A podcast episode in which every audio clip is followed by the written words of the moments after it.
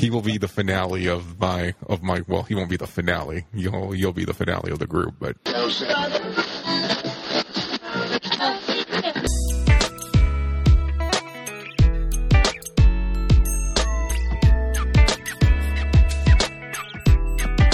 Hey, everybody, welcome to the Pre Accident Investigation Podcast. How are you doing today?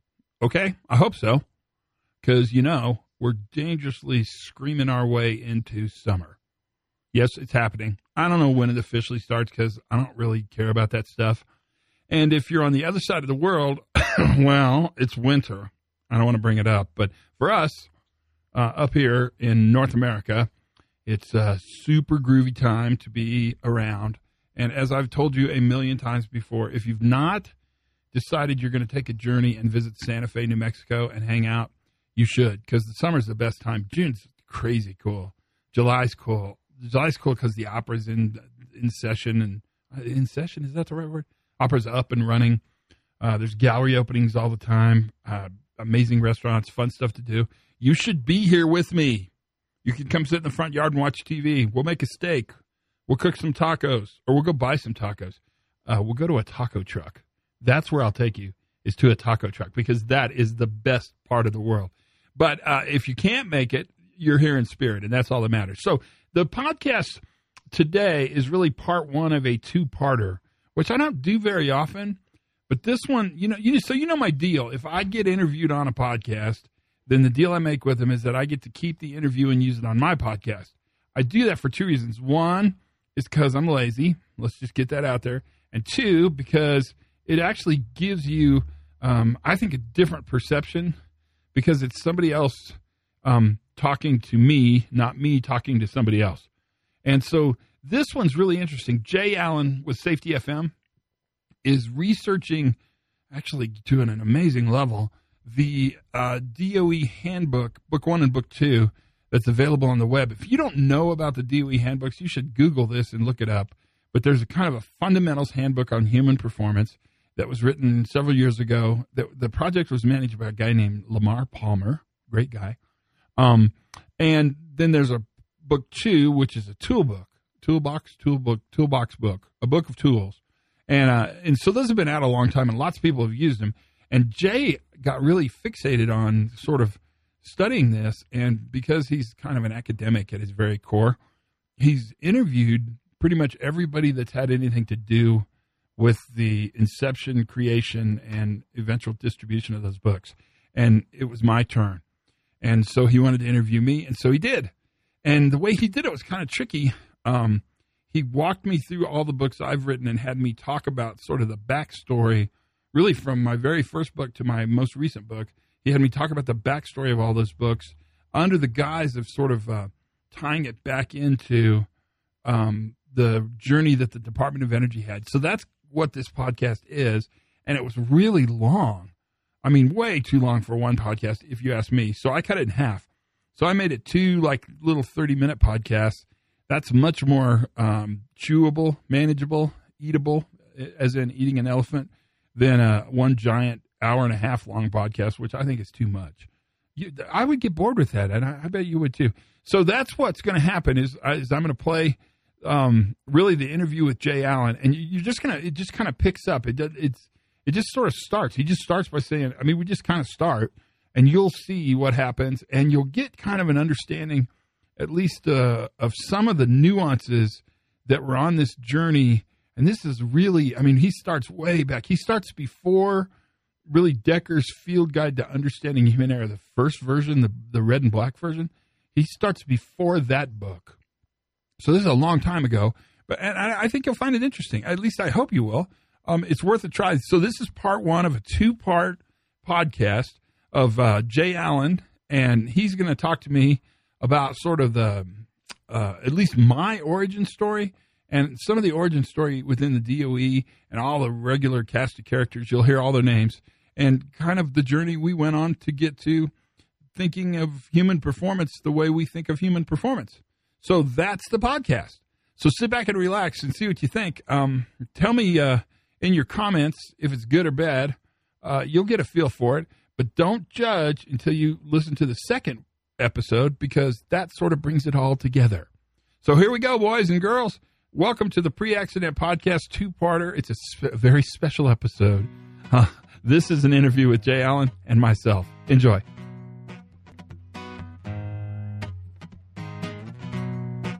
really what I wanted to do is when we have this conversation is really go down the path of right now we're getting to the lines where you're doing your first book. And I guess the real reason why I wanted to have this conversation was, well, we've been looking at all of your books across the board. So I want to go back and ta- have the thought process on when you're doing them and then other things that are going on in your life at the same time. So okay. it's a, it's a trip down memory lane. Mm-hmm. Okay. So give or take right here, 2004, you decide to write Simple Revolutionary Acts and we're talking June is what I can find, unless you tell me otherwise. The purpose at the time, what were you thinking about doing about doing that you decided to move forward with this? Oh yeah, so so so the guy the guy name was uh, his name was Bill McGrath, really good guy.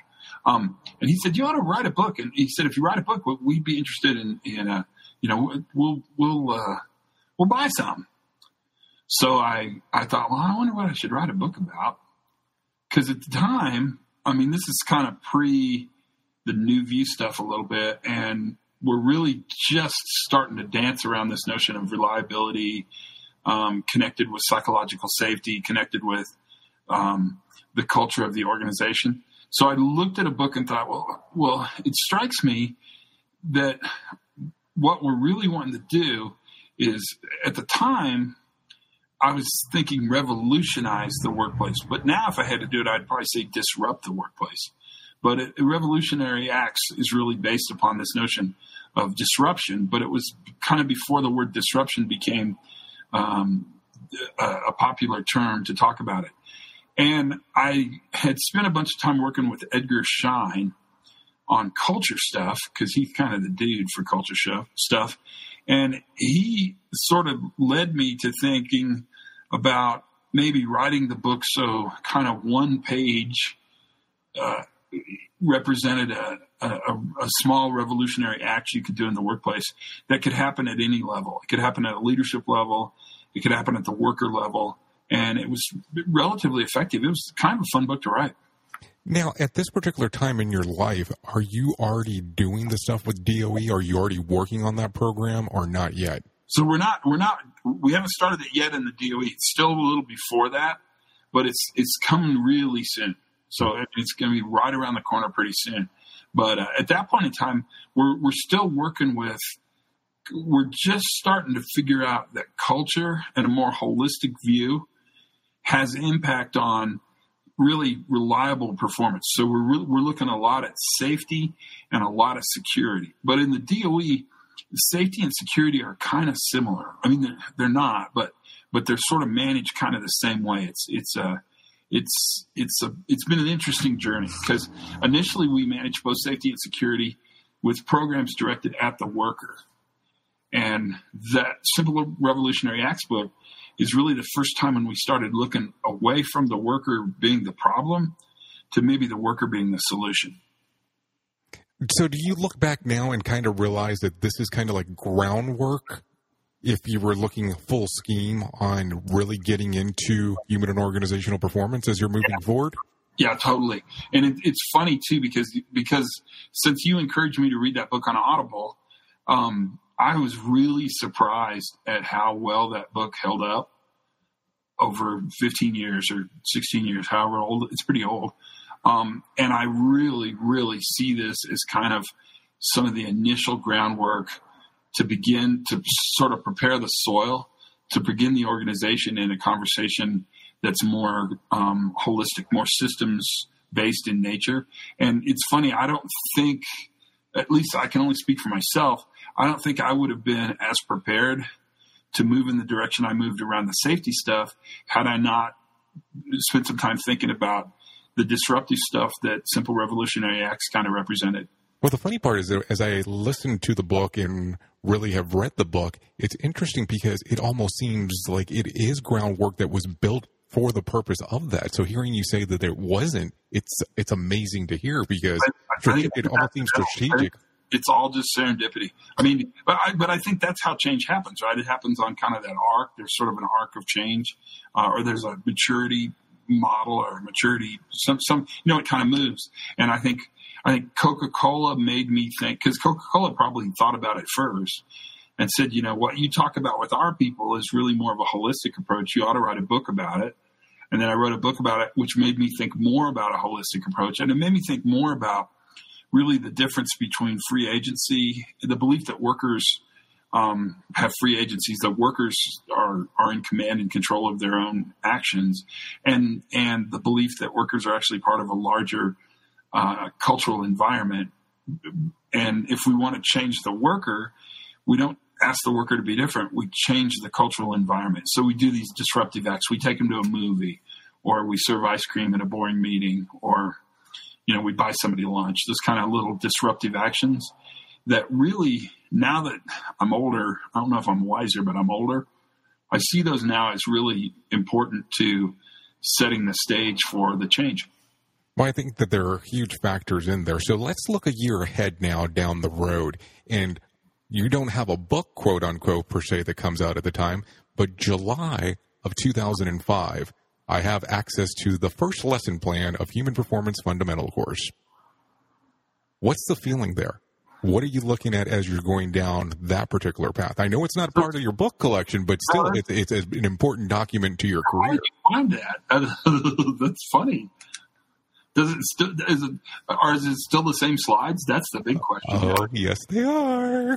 Believe me, I've, I've done my research for this bad boy. that would be the same, maybe. I mean, so so okay, July 2005. That's when we started working with INPO, and uh, and that's when Shane and I would have initially probably started hanging out, and we started looking at the INPO program, which was really. Um, really quite extensive. Tony Muschara had done a ton, a ton of work and was quite extensive. And we started to apply it um, with the rigor of a nuke facility to kind of a non nuke facility, even though that's, I mean, it's kind of not non and non, has a lot of negatives there, but we, we started, we started applying it in a, in a, in a much more, uh, well, not sort of non-utility application. And and it's funny because those initial slides, it'd be interesting to look at those because at that time we would have been really fixated on error, on human error. Mm-hmm. And probably most of the conversation would have been around identifying error likely situations and putting tools in the system to reduce human error, which we now know is kind of was a little bit of a fool's errand. But I think that was really important developmentally to starting the way we thought about human performance because you really have to kind of start with understanding error, which then leads you to blame. And then once you really dig into blame and you start looking at the fundamental attribution bias and, and the things that sort of exist around blame, then that takes you back to error kind of for a second visit.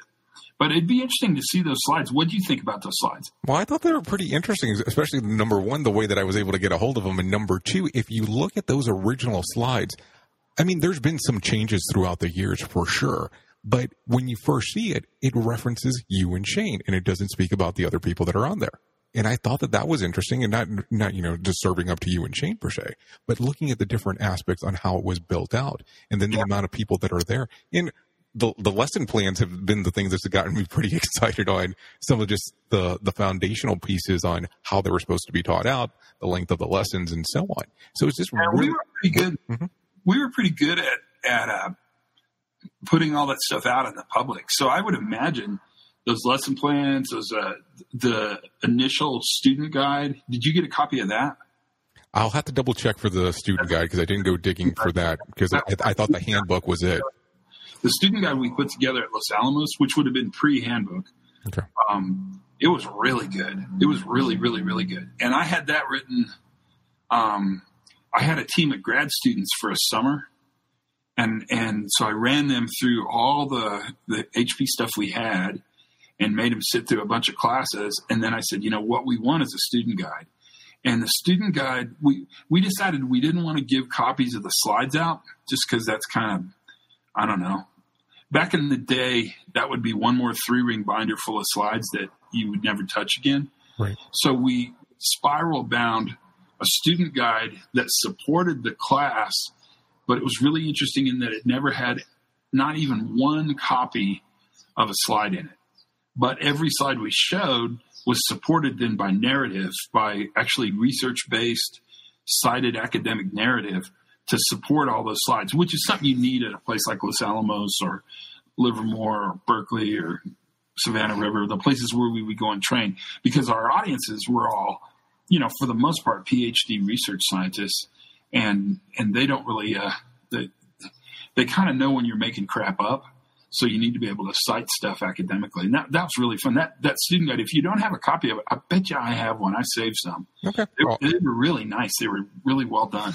I would love to get a copy if you do have a copy I of bet I it. do. I bet I do. Now, the uh, the other thing that I notice here is you have this DOE document, but all of a sudden in your book writing career, you don't have anything come out for another seven years per se.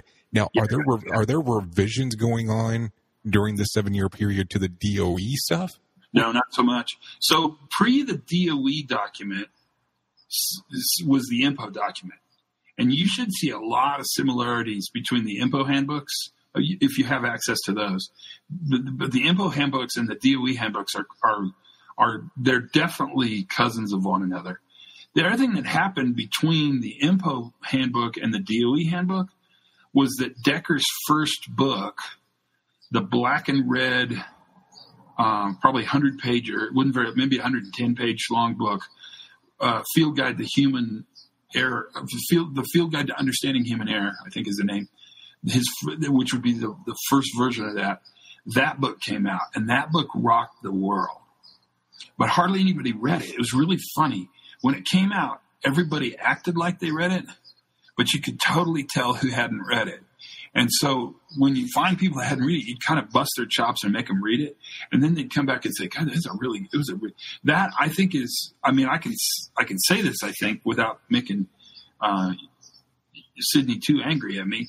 That book was really powerful. It was his first one, and that really colored a lot of the DOE handbook.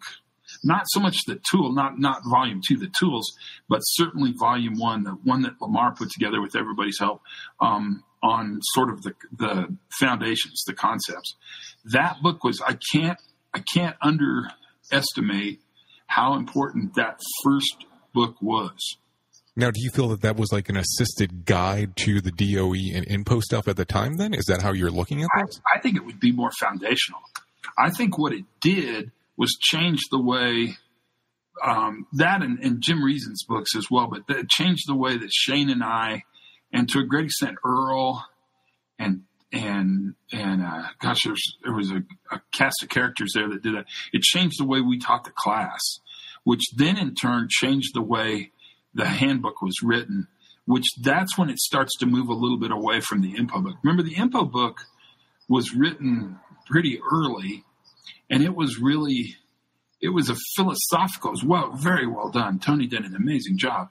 But it was written kind of under the old view which was the idea that you would manage human error. And the, the, the Dekker book helped us understand that that whole idea of managing error is really seductive but it's not very practical. And that's when we started really looking more even more so at kind of a systems approach So, do you feel that he was using the INPO information to be kind of some of the foundational stuff moving forward for what he was doing research wise for his book? who's he Dekker Dekker, yeah, sorry about that. No, I don't think so. I, I, would have to ask him that question. But my guess is he didn't. He probably did not have access to the INPO book because at the time, INPO was really, really, really tight with who got their book. You had to be a member of the INPO, um, and you had to be a dues-paying member of INPO to have access to their material. And so I would imagine he did not have access to that book. I would actually tell you if it's a chicken and egg conversation, it, it probably started with reason stuff, then some of Dekker's stuff, then the INPO Handbook, then Dekker's book would have come out. They would have been written kind of in parallel, and then Dekker's book uh, and and all that stuff kind of leads to the DOE Handbook, which we knew we were going to write, and we knew it was going to be available publicly. I mean, everybody knew that, but nobody. I mean, Jay, nobody imagined in a million billion years that anyone would ever read the the DOE Handbook. especially as popular as they are now. Or yeah, I mean, in a million billion years. I mean, I just I kind of thought we were putting together a handbook just for us. I, I knew it would be available. I mean, that, that's fine because it's taxpayer money. Um, so I didn't have any problem with that. But I never imagined any any other industry or any other organization would ever look at it. I mean, you, you just don't think about that. But that's kind of what's been interesting about this journey is that um, it's been really a journey of self discovery, or, or, well, self discovery is accurate, but I would say it's been a journey of each organization discovering about itself. And we never thought about this having um, legs outside of our own companies, our own organizations. I mean, I just, I, it'd be interesting to see what Shane said, but I bet you Shane said the same thing. It just, you never ever thought anybody other than our little laboratories would care about this stuff. Well, it seems like it's been an interesting past. So let's kind of continue down the road here. So all of a sudden now we're we're in 2012, October, give or take, and the pre-accident investigation, an introduction to organizational safety. You decide to release it. What is right. the, what is the thought process before you get to this book? So why did you decide to go with this? Um, especially because already at this point you you're already teaching the DOE stuff. You've already done the other book, give or take seven years ago. So why all of a sudden do this introduction? Uh, so this guy named Guy Loft, who worked for Ashgate Publishing in London, and Guy Loft was kind of their aviation safety and reliability editor. He contacted me and said somebody told him. Some, some I put quotes in the air when I said somebody told him to contact me to put together a book. He he thought there might be a market for a book that was written for the practitioner, not for an academic. And he asked that the book be written with no academic language, no long citations, no footnotes, and be written more like a conference speech and less like a textbook. And I said, Really? Um, and you're picking me? And he said, Yeah. Um, you're the person that we think can put this book together. Now, my guess is, speaking completely out of school, is that Dekker probably told Guy Loft about me. And I asked Sidney Dekker that, and he was really cagey and didn't answer the question, which totally makes me think I'm right. But what I did then with pre accident investigation was basically write the fundamentals class down um, and then put in case studies and put in some additional kind of information to reinforce some of the parts of the fundamentals class. But it wasn't a terribly difficult book to put together because I'd been teaching all that fundamental stuff for a bunch of years by now. And over time, and now we've got, you know, Dekker's book, 10 questions, Reason's got maintenance, managing maintenance error, um, I'm trying to think if if uh, Erik Hollnagel. Um, we're starting to read Erik Hollnagel, but we're reading mostly academic papers from him. There's not really a book out at that point that at least we had access to on Hollnagel. And we're starting to read um, a lot of uh, uh, what's his name, Langewiesche, the guy that writes for Vanity Fair. You know I'm going to pronounce it wrong, so continue. Me too. But we're starting to read him, and we're starting to put together now we're starting to, in a, in a really kind of an applied way, putting together some of these theories, and we've got enough practice behind us. At least I should speak for me. I've got enough practice behind us because you know now we're rolling the program, and it's running, and so we're doing um, much more uh, system centric investigations. We're starting to really look at learning. Los Alamos you know, was really the first place to roll out the safety learning teams. We made up the, I, I, can tell you where I was standing when we made up the name learning team, which is not a name I would have picked, but it's certainly a name that stuck. It definitely so we, had, we had, a lot of, we had a lot of practice behind it. And so that book was really pretty fun to write. And the thing that I think, think made that book successful, um, was whoever the editor was for that book at Ashgate was also the editor for Dekker's books and for Reason's books. So the editor was kind of, in a way, smarter than all of us because that editor had really the sort of collective knowledge of all the Ashgate publications that were coming out around uh, really this this new view we used to call it the new view of safety or, or human performance. So as you look back now, and you said that it wasn't a difficult thing to write, what are you thinking timeline that it took you to write the thing? Uh, honestly, probably uh, maybe a month. Okay. No, and, and it's interesting because they still they still sell they still sell the book on driven with completion need. So when I start a project, I really it's very important for me to complete a project. Okay. No, because it's interesting because it's still available online, and this is one of your only books that's available in hardcover. Right, but that's just a choice. Okay. Uh, I I wouldn't even I wouldn't put any book in hardcover because who the hell buys books in hardcover? Uh, I, I, if we were talking by ourselves, I would give you that answer. But being as that we're on the air, I won't say. okay. um, because the hardcovers are are stupidly expensive. Well, it is. It is.